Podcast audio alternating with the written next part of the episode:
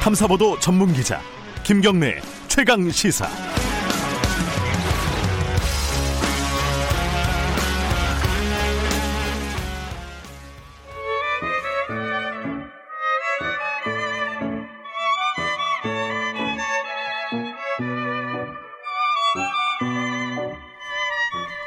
김경래 최강 시사 2부 시작하겠습니다.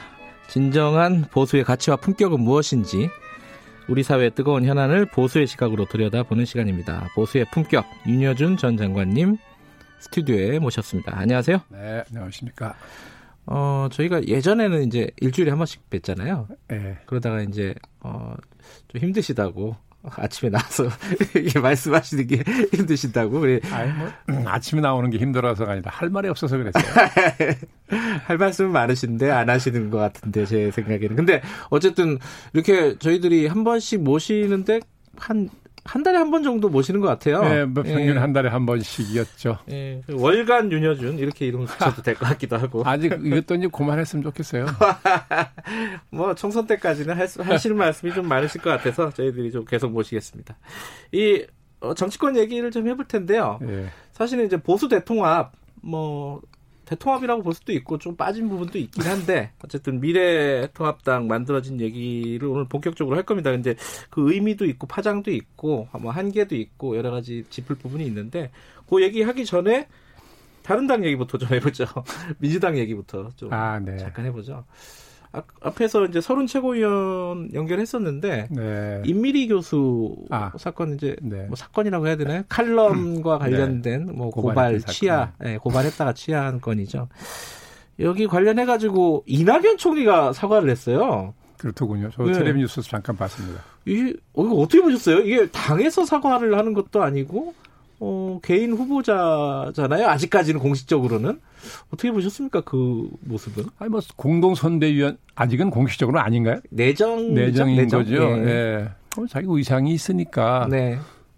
다 자기라도 사과를 하는 게 좋겠다고 생각했겠죠. 전뭐 좋게 보이긴 하던데요. 네. 이상한 건 당이 공식적으로 제대로 사과를 안 한다는 게 이상한 거죠. 음. 이제 자꾸 저렇게 시간이 가고 궁지에 몰리가 더하기 어려워진 거 아닌가 싶어요. 일찍 했으면 됐을 걸. 아, 일찍 했으면 될 걸. 아, 좀 이상하잖아. 네. 이제 와서 하기도 쑥스럽고 안 하자니 여론은 점점 나빠지고. 음. 하여간 저는 민주당이 저 정도의 판단을 빨리 못하는 것에 대해서 정말 이해가 안 가요. 음. 예. 네. 그 정당 뭐 한두 해 해본 분들도 아니고 예? 근데 예컨대 어 얼마 전 일입니다. 그 영입 인사, 인재 영입 인사 중에 네. 뭐 원종건 씨라고 있었는데 네. 그분의 어떤 사생활 관련된 약간 논란이 있으니까 민주당 바로 사과를 했단 말이에요. 그 그랬죠. 그 부분은. 네. 그건 되게 빨랐어요, 사실. 근데 요 그러니까 그뭐 같은 건은 아니지만은 그렇게 왜 속도의 차이가 있을까 반응의 차이가 있을까 글쎄 그건 뭐그 사정은 저도 잘 네. 모르겠는데 어쨌든 상식적으로 이해가 안 가요. 음흠. 근데 아까 서른 의원 얘기로는 이제 공식적으로 당 사과할 필요가 없는 국면이 된 것 같다. 이렇게 얘기를 했어요. 이낙연 전 총리가 얘기를 사과를 한 거고 그렇게 얘기를 하더라고요. 그거야 뭐 그렇게 판단한다면 어쩔 수 없죠. 그러나 국민이 그렇다고 생각할지 그것도 음. 다른 문제고. 그러니까 근데 인, 임미리 교수는 이제 뭐 수용한다고 했잖아요. 네. 예. 또할 필요가 있는 건가요? 아니 본인이 뭐 일단 수용한다고 그랬는데 예. 그러나 그게 이낙연 전 총리하고 어떤 최고위원 한 분이 한 얘기를 수용한다는 것이지. 음. 글쎄, 그딱 부러지게 그러면 당이 공식적인 견해를 뭐 안 밝혀도 된다고 얘기한 건가? 그건 잘 모르겠던데요. 음. 알겠습니다. 근데 이게 사실은 뭐 다 민주당과 어, 뭐, 그, 임미리 교수의 문제일 수도 있지만, 이 선거법 자체가 좀 애매한 거 아니냐. 뭐 그런 점도 있죠. 이거 좀 고쳐야 되는 거 아니에요? 너무 이렇게 표현의 자유를 좀 얽매는 측면이 좀 있다, 이런 얘기도 있던데, 어떻게 아니, 보세요? 법이 물론 미비하면, 네. 물론 법을 고쳐야 되지만, 네. 뭐 법이라는 게 완벽할 수도 없는 거잖아요. 네. 네. 아, 그럼 법을 운영하는 사람이 잘 운영하면 되는 것이지. 네. 완벽한 법을 만들긴 어려우니까. 네. 민주당이 이번에는 이게 뭐 법의 문제입니까? 음. 네. 상식의 문제인데 왜 그런 상식적인 판단을 저렇게까지 못하는 것인지 전 정말 이해가 안 가는 거예요. 국민의 한 사람으로. 표정을 보니까 진짜 이해가 안 되시는 것 같은데. 예. 알겠습니다. 야, 이 얘기 너무 길게 하면은 앞에 얘기랑 좀 겹칠 것 같고 추미애 장관 얘기도 하나 좀 짚고 넘어갈게요. 네. 어, 장관 취임 이후에 뭐 여러 가지 일들이 지금 발생하고 네, 있습니다. 뭐 예. 공소장을 비공개한다든가 요번에는 뭐 그 전에 뭐 인사 관련된 문제, 조직 개편 문제가 있었고 그다음에 공소장 얘기가 있었고 요번에는 수사 검사하고 기소 검사를 분리한다. 이건 원칙적으로는 좀 논쟁적인 부분입니다. 그렇게 생각하는 쪽이 있고 아닌 쪽이 있는데 그 얘기가 있고 나서 검찰이 시끌시끌해요. 검사장회의가 지금 열릴 예정이고 총장은 참석하지 않는다고 하고 거기서 무슨 어, 발언들이 논쟁들이 오갈 것 같은 어, 지금 그런 분위기입니다. 네. 이 추미애 장관은 뭐랄까요? 지금 하고 있는 게 어, 정치라고 보는 쪽들이 좀 있는 것 같더라고요. 일부에서는 행정이 아니라 어떻게 보십니까, 윤 장관께서는? 음, 추미애 장관이 법무장관 취임한 이후에 네. 했, 했던 일련의 조치들이 있어요. 조금 아까 말씀하셨죠. 네. 네, 그런 조치들이 자기는 어떤 법적인 정당성이 있다고 얘기하든 네. 국민이 받아들이는 것은 네? 네. 그건 수사방해예요. 수사방해다. 대통령 측근들에 대한 수사를 막기 위해서 저런 거 한다고 받아들이게 돼 있어요. 네. 아무리 의도가 아니라고 하더라도 네. 그건 타이밍으로 봐도 그렇잖아요. 음. 네? 내용도 그렇고. 그럼 국민님은 누가 봐도 아 저거는 대통령 측근들에 대한 수사를 막기 위해서 그렇구만 네. 이라고 생각하게 돼 있어요. 그러면 그 주장이 정당성을 찾기 어렵게 되는 거죠. 음. 네. 근데 수사는 일정 부분 이루어진 상황이고 기소도 이루어진 상황인데 뭐 제도적인 논의는 할 수 있는 거 아니냐 이렇게 반론을 할 수 있을 것 같아요. 왜 지금 네. 그렇게 문제를 던지냐고요. 음흠. 그렇다면 나중에 해야죠. 음흠. 타이밍이라는 게 얼마나 중요한 건데 그게 아니라고 지금 해봤자 소용이 있어요? 음. 다이 타이밍에? 아, 공소장도 그렇게 밝혀질 걸 왜 굳이 뭘 또뭘 그 이상한 명분을 대가지고 예? 안 한다고 그랬다가 바로 언론에 보도가 되는 걸 말이죠. 어. 그게 우습잖아요. 그러니까 뭘 자꾸 감추려고 하다가 자꾸 뭐가 뜻대로 안 되는 것 같은 모양새를 만드는 게 이게 누구한테 도움이 됩니까? 대통령한테 도움이 됩니까? 정부에 도움이 됩니까? 법무장관 자신에게 도움이 됩니까? 민주당에는 도움이 안 되는 안 거죠? 되죠. 아, 물론 뭐 민주당도 말할 거 없고. 저는 그것도 이해를 못 하겠어요. 왜 그러는지. 그러니까 그 윤 장관님께서 보시기에는 모두에게 도움이 안 되는 일을 하고 있다는 건데. 그렇죠. 왜 그런지 해석이 안 되십니까? 아, 해석이 안 되는 거예요. 어... 네. 본인의 정치, 자기 정치라는 아, 해석도 있더라고요. 자기 정치 한다고까지 저는 보지는 않고 음. 뭐 정치인이니까 그분도 네. 뭐 자기 정치 생각 안 하진 않겠으나 네. 그러나 지금까지 법무장관 취임해서 했던 조치들이 추미애 장관 개인의 정치적 목적으로 했다고 그렇게 보기는 어려운 거 아닌가 싶어요. 음. 근데 이게 그 예를 들어 검찰의 지금 일련의 과정들 보면은 저, 검찰의 조직 개편도 마찬가지고 공소장 공개 문제도 마찬가지고 요번에 이제 수사 검사 분리 문제도 네. 마찬가지인데 수사 어, 수사 기소 분리요. 네.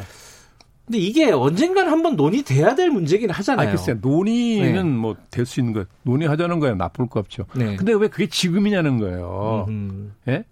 오해를 딱 사기 좋잖아요. 네. 오비라는 말도 있잖아요. 네. 예. 그건 정말 그렇다면 정치적 판단이 졸렬한 거죠. 음흠. 아무리 자기 의도가 뭐 순수했다 하더라도 네. 지금은 절대로 그렇게 순수한 의도가 전달될 수 없는 상황인데 네. 그걸 모르고 인물인들 전됐다 그러면 정치적 판단에 문제가 있는 거잖아요. 그러니까 이런 경우는 저는 정말 이게 참, 참 저는 저 정권이 조심해야 된다고 보는 게 말이에요. 네. 보세요. 이 벌어진 모양새만 보면요. 예? 네? 대통령이 예. 추미애 장관을 시켜서 검찰하고 싸우는 모습으로 비친다고요, 이게 지금. 아, 그 실체는 모르겠지만 어쨌든 그렇게, 겉모습은 그렇게, 그렇게 보이잖아요. 예, 예. 예? 그러니까 이게 좀 지나치게 말을 해보면, 네. 예? 과격하게 말을 해보면 마치 정부가 둘 있는 것 같다는 거예요. 음흠. 아니 대통령이 검찰총장하고 법무장관에서 싸운다 이런 나라가 어디 있어요? 음. 아니 법무장관하고 검찰총장 사이에 갈등이 있을 수 있어요. 당연 사람이 다르고 임무가 다르니까. 네. 다른 부처 간에도 그런 거 많이 생기잖아요. 네. 그것을 조정하는 게 청와대예요. 예? 네. 예.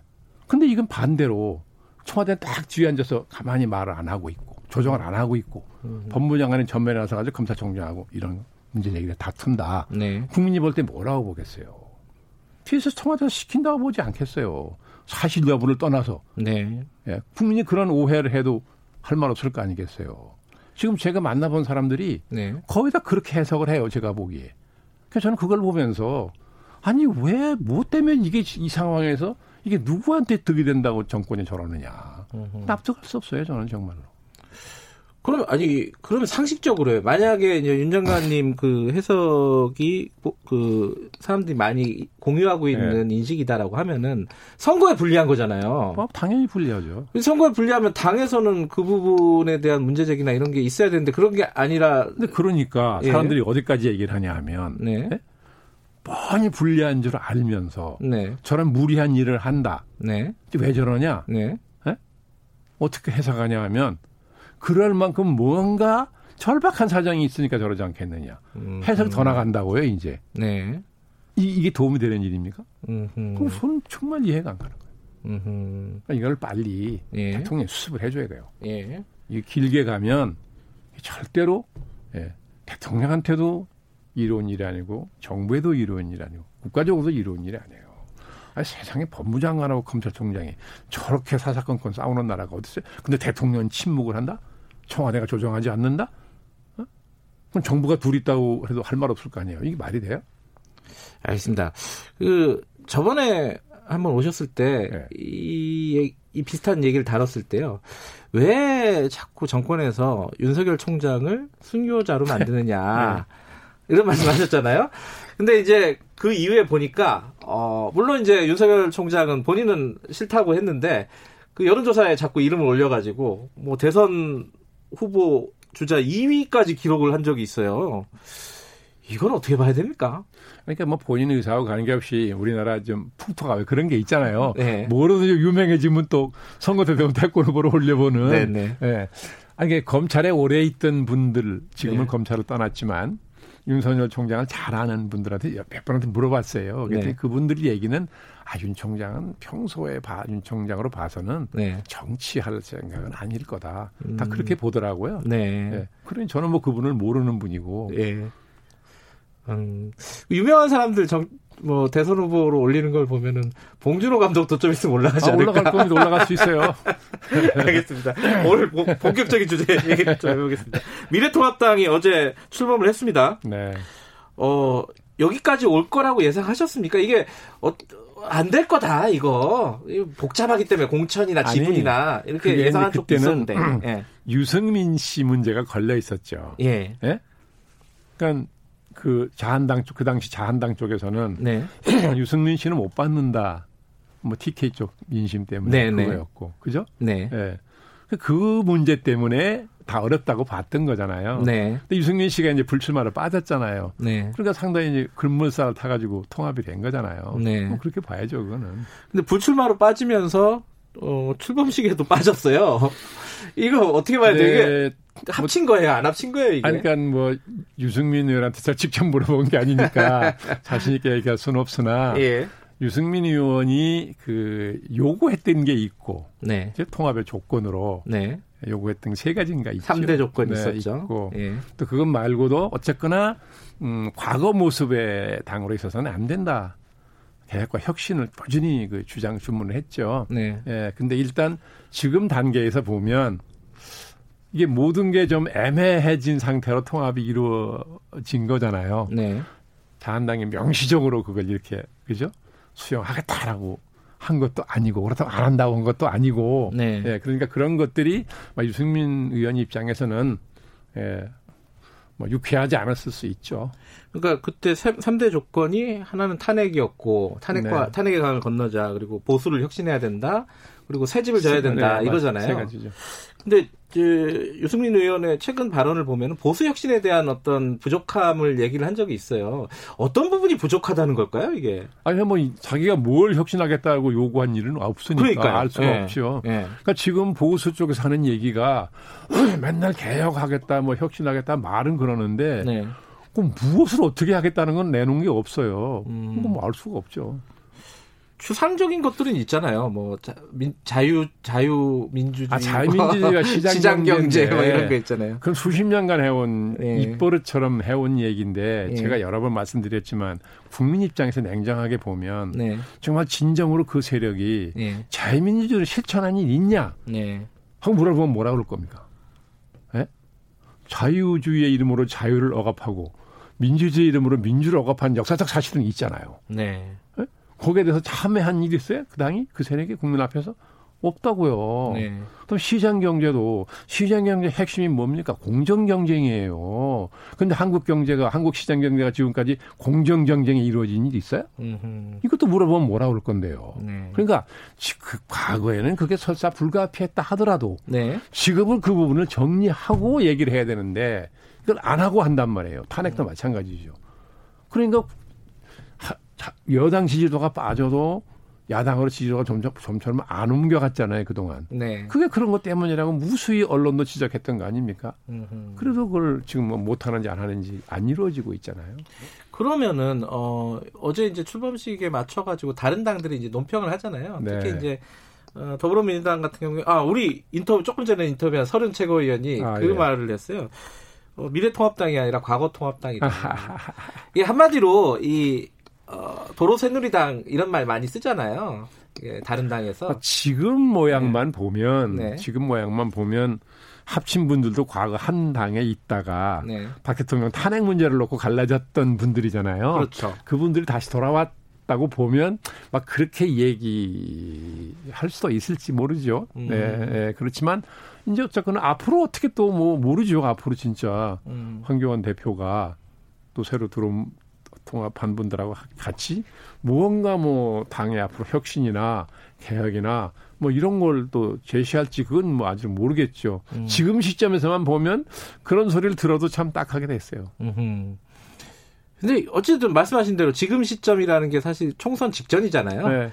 어, 그럼 총선 때문에, 어, 뭐인 거다. 이렇게 볼 수밖에 없는 거 아닙니까? 그죠? 그러니까 음. 지금은 일단은 뭐 음. 반문재인이라는 네. 기치를 내걸고 지금 뭉치는 형세인데, 네. 예, 이게 좀 정치가 제일 큰 야당이 무, 무엇에 반대해서 아니 뭐 선거 중간에 하는 선거라는 건 뭐 어차피 심판적인 성격인 거예요. 네. 그렇죠? 네. 예, 대, 통령 정권 임기 절반에 치르는 총선이니까 당연히 그건 심판적 성격인 거죠. 네. 뭐 여당은 뭐 정권 심판하자는 게 당연한 것이고.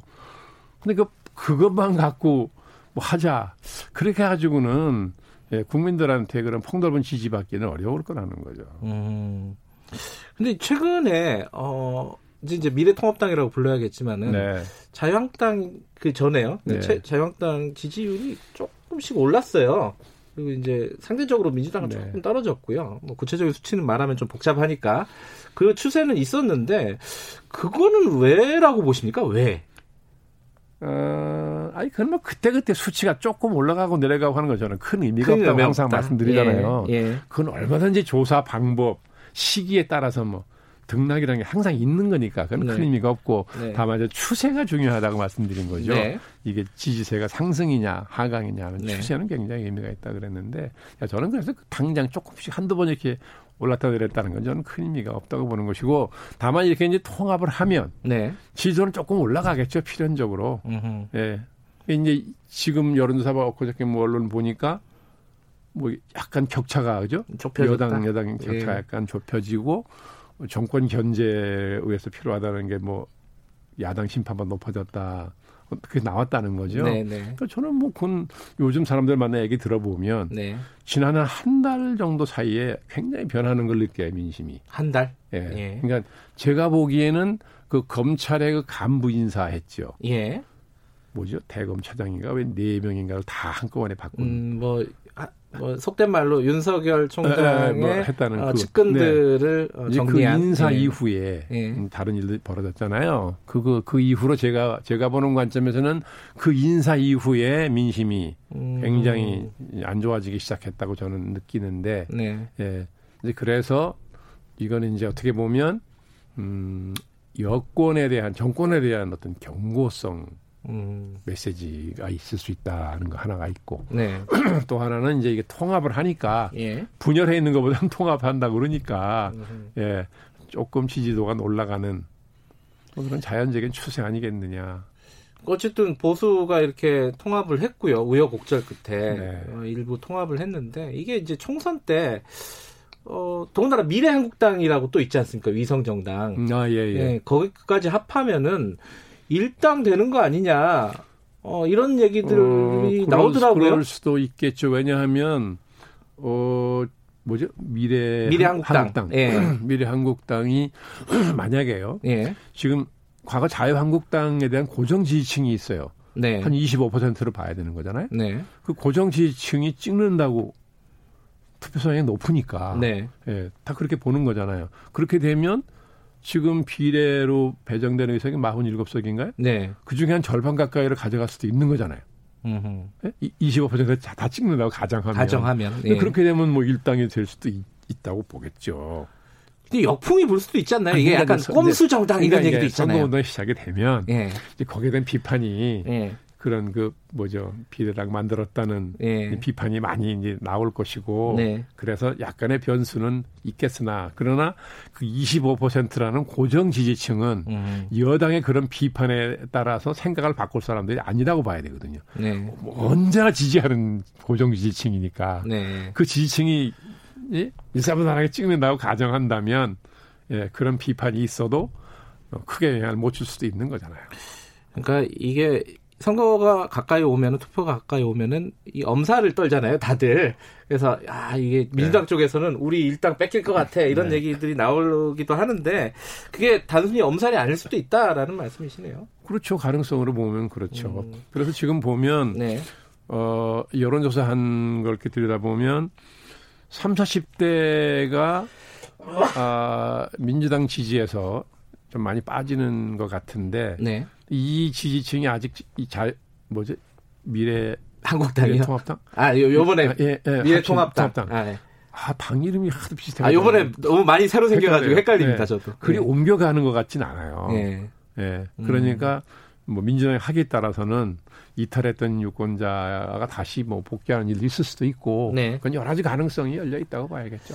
공천 얘기 잠깐 해 보면요. 어, 야당 쪽, 그러니까 미래 자유한국당 지금 미래한국당 네. 어, 공천 과정이 그 김용호 공관위원장이 굉장히 잘 하고 있다라는 평가가 많이 나오더라고요. 뭐 제가 보기에도 네. 공관위원장으로도 자유한국당이 그때 그 당시 자유한국당이니까요. 네. 모셔온다면 뭐 김용호 전 의장보다 더 나은 분 모셔오기는 어려울 거라고 저도 생각이 음. 되더라고요. 네. 네. 잘할 거라고 봐요.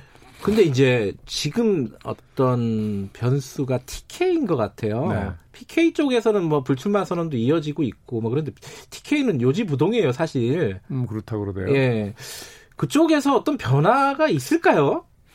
아니, 스스로 자발적으로 뭐 불출마를 하지 않으면 네. 음, 당이 어떤 형식을 어떤 방식을 통해서든지 많이 바꿔야죠. 거기서 음. 거기는 왜냐하면 네. 비교적 신인이 나가도 네. 당 공천을 받으면 당선이 확실한 지역이잖아요. 네. 네? 네. 그러니까 거기는 과감하게 바꿔줘야 돼요. 음. 왜냐하면 다른 지역은 수도권 같은 지역은 개인의 지역 기반이라는 걸 무시할 수 없잖아요. 네. 신이 상대적으로 불리한 거잖아요. 네. 그러니까 과감하게 바꾸기가 참 쉽지 않거든요. 야당 입장에서는 특히. 예. 그러니까 텃밭이라는 데서 전에도 제가 한번 말씀드린 기억이 나는데 텃밭이라는 지역에서는 과감하게 바꿔줘야 된다고요. 그러면 이게 외부적으로 그러니까 국민들에게 유권자들에게 우리는 이렇게 쇄신하고 있다는 모습을 보여주는 상징적인 곳이다 이렇게 보면 되나요? 아 그렇죠. 음. 아그 텃밭에서라도 과감하게 바꿔주면 네. 네, 참신한 인물들을 바꿔주면 일단 그런 개혁 혁신의 의지가 있다고 볼 거 아니겠어요? 네. 그 김용호 공천이 아, 공관위의 네. 어, 작품이라고도 볼 수 있는 이 황교안 총리, 아, 황교안 전 총, 아, 대표, 대표, 네. 지금 대표의 종로 출마. 네. 결국은 이제 만들어냈잖아요. 네. 근데 그 타이밍이 조금 늦은 거 아니냐. 아니, 뭐, 늦었지요. 뭐, 네. 늦었은 게 처음서부터 그렇게 했으면 그렇게 승부를 걸었어야 되는데 아무래도 이제 황교안 대표가 정치를 하던 분이 아니잖아요. 네. 네 그러다 보니까 결심을 빨리 이제 못했던 거 아닌가 싶어요. 이건 이해할 측면이 있는데 그게 네. 쉬운 결심은 아니거든요. 네. 이게 정치적 승부를 해본 사람이래야 음흠. 과감하게 이걸 이제 선제로 예? 예, 하는 것이 결정하는 것인데 네. 그런 훈련이 안 돼 있는 분이니까 경험도 음. 없고 굉장히 망, 망설여졌을 거 아닙니까? 그러다 보니까 중간에 들리는 얘기가 험지로 가야 된다는 명분 때문에 안전한 험지를 찾는다. 당선될 수 있는 험지. 그, 그 세상에 안전한 험지가 어디 있어요? 그 안전한 뭐 험지가 아니지. 그래서 뭐 여기저기를 뭐 그죠? 조사를 네. 해봤다는 말이 이제 들리던데 뭐 어떻게 보면 이해할 측면도 있고 그러나 지금 이 시점에서 제일 야당을 이끄는 대표로서는 승부수를 던지기에는 너무 늦었죠. 아 그런데 이게 사실 승산이 지금으로서는 만만치가 않아요. 한교안 대표 입장에서는 네. 이게 이제 승패에 따라서 어뭐 야당에서도 그렇고 황교안 대표 개인의 정치적인 그런 과정도 그렇고 어떤 의미를 가질까 승패에 따라서 아니 이게 그 이게 이게 얼마나 크게 지느냐 이기느냐 굉장히 중요하죠. 아주 크게 지면 네. 큰 상처가 될 수 있고요. 네. 근데 지금 같으면 저도 크게 질 것 같지는 않다고 사람들이 그러던데요. 네, 뭐 양당 체제로 굳혀지면서요. 저도 크게 지지는 않을 네. 거라 그러는데 만약에 뭐 근소한 차이로 치거나 그러면 서사 졌더라도 네. 황 대표의 정치적 장래는 뭐 탄탄하다고 봐야죠. 작은 어떤 그 차이가 중요하다. 아, 그럼요. 음, 네. 이기면 뭐 크게 지면 그건 음. 상처가 될 거예요. 음. 정책 상처가. 이낙연 총리는 지면 이거 굉장히 상처가 아, 되는 거죠. 지면 뭐 큰 상처가 되는 거죠. 어, 거 보면 황교안 대표한테는 마음이 좀 편한 승부가 될 수도 있는 건가요? 일찍이 승부를 걸었어야 된다는 거죠. 그래서 손해 볼 게 없는 싸움인데 왜 저렇게 미적거리냐 저는 그 음. 생각을 했어요. 지내고 보면 또 아쉬운 거죠. 이게 또 당사자 되면 쉽지 않았을 거다. 예.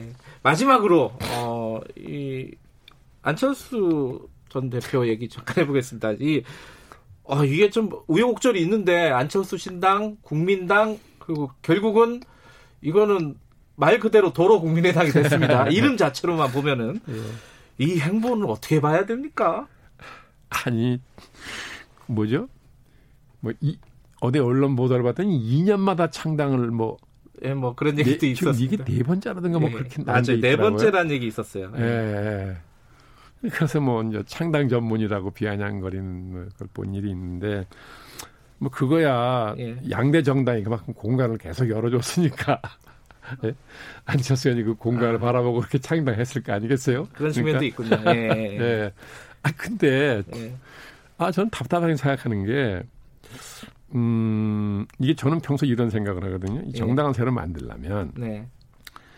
이 3C 세 가지 C로 시작하는 말 단어가 있는데요. 이게 뭐냐면 그렇죠? 영어로 말씀드려서 미안합니다. 아닙니다. 저 영어 잘합니다. 이제, 네, 아니 뭐 저 진행자 때문에 그런 게 아니고 예. 알겠습니다. 네. 그게 이게 흔히 컨셉이라는 말이 있죠. 컨셉. 예. 우리 말처럼 흔히 쓰죠. 예. 콘텐츠란 말도 마찬가지. 콘텐츠. 예. 채널이라는 말도 있어요. 예. 다시 이니셜 C죠. 예. 3C인데 이 컨셉이라는 건 뭐냐면 이제 말하면 뭘 지향하는지 음. 지향점. 뭐 지향하는 가치랄까 뭐가 방향이랄까 네. 이거는 이제 컨셉이라고 그러는 거잖아요. 네. 예. 그러면 이제 그 그걸 이루기 위한 컨, 컨텐츠가 있어야 되죠. 음. 구체적인 정책이 있어야 될 거니 비전과 정책이 네. 있어야 되는 거죠. 그러면 그걸 묶어서 채널이라는 통로를 통해서 국민한테 설득을 해가지고 네. 호소하고 네. 지지를 얻는 거란 말이죠. 네. 그게 세 가지가 갖춰져야 되는 거예요. 네. 근데 이제 안철수 의원의 경우에는 보면 전 대표의 경우에 보면 지금 보면 뭐 이렇게 뭐죠? 뭐 정의롭고 뭐 공정한 네. 세상을 만들겠다든가 이렇게 추상적이지만 네. 자기가 뭘 지향하겠다는 거는 뭐 힘이 하나만 이렇게 내놓은 게 있으니까 몇 번. 네. 뭐 컨셉은 그런 데로 있다 쳐도 이 콘텐츠가 전혀 없단 말이에요 지금. 전혀 없다. 네. 그러면 뭘 가지고 유권자한테 호소하겠냐는 거예요. 알겠습니다. 이 안철수 전 대표가 이 방송을 듣는다면 뼈아프게 한번 생각을 해주시기 바라겠습니다. 여기까지 듣겠습니다. 고맙습니다. 네, 수고하셨습니다. 보수의 품격 윤여준 전 장관님이었습니다. 김경래 최강에서 2부는 여기까지고요. 잠시 후에 3부에서 뵙겠습니다. 일부 지역국에서는 해당 지역 방송 보내드립니다.